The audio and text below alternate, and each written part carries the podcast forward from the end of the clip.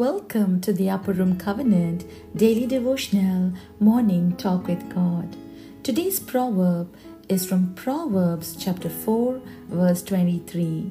Keep your heart with all diligence, for out of it spring the issues of life.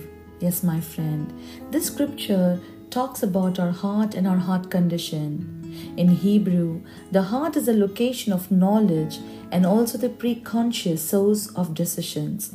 Your heart is who you are, the true you that directs all your thoughts and emotions. Bible says in another version, watch over your heart with all diligence, for from it flows the springs of life. Just as a guarded city is protected from external threats, we too must protect our hearts from negative influences that can corrupt our thoughts and actions. We need to watch over our heart that's where life starts, my friend. Avoid careless talks, gossips, selfish emotions, bitterness, anger, all these negative things. Jesus said in the Gospel of Luke, The good person out of the good treasure of his heart produces good, and the evil person out of his evil treasure produces evil. For out of the abundance of the heart his mouth speaks. We also see how King David understood how influential the heart is. Out of the evil of his heart, he stole Uriah's wife Bathsheba. He committed adultery with her and then arranged for Uriah's death when he could not hide his crime.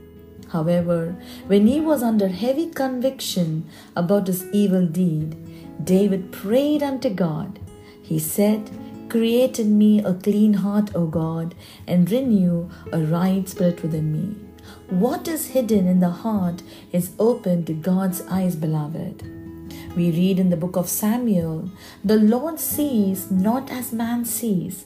Man looks on the outward appearance, but the Lord looks on the heart. So today, I encourage you, beloved, the Lord knows your heart condition. Is there anything in your life which you need to set right with God? Is there any kind of bitterness, unforgiveness, hatred, or anything? If you're in sin and you want God to deliver you, come to Him with a repentant heart. There might be people who might hurt you, must have wronged you, or there is some behavior which hinders the presence of God. Today is a time, beloved, to set right with God.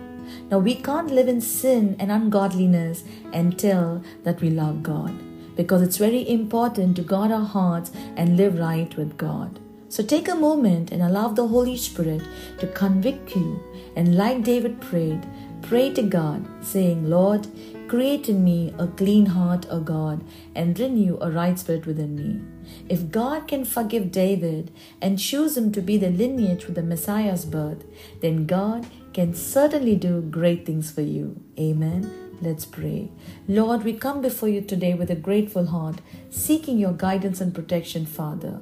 Lord, help us to be vigilant and discerning about what we allow in our hearts. Lord, we confess that at times we let negativity, anger, impurity creep into our hearts, affecting our actions and attitudes. And we ask for forgiveness and cleansing. Lord, we pray for strength to resist the temptations that seek to corrupt our hearts and fill us with your Holy Spirit so that we may have the power to overcome. We give you all the praise and glory, Lord, and we thank you for your grace. In Jesus' name I pray. Amen. Thank you for listening to today's message subscribe to the channel, and click the bell icon button to receive notification. You can follow me on Spotify and other podcast platforms. Have a blessed day.